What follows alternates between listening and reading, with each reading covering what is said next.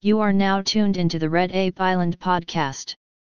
What the f is the Red Ape Island podcast? I appreciate you for booking that flight back here to the Red Ape Island to see your man AJ, aka Mr. Ooh Ah Ah, Lord Red Ape Divine. And now for the Great Apes affirmation of the day.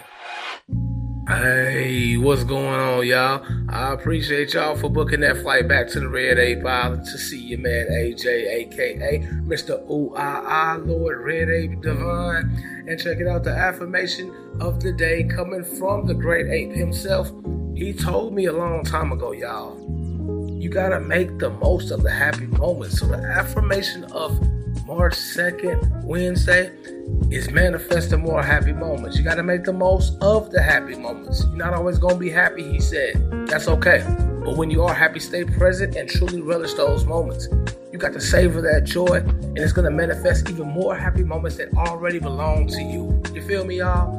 Until the next time, I love y'all. Keep it real, keep it love, keep it true. That's what the island was made from, y'all, and the island was made for you. Peace.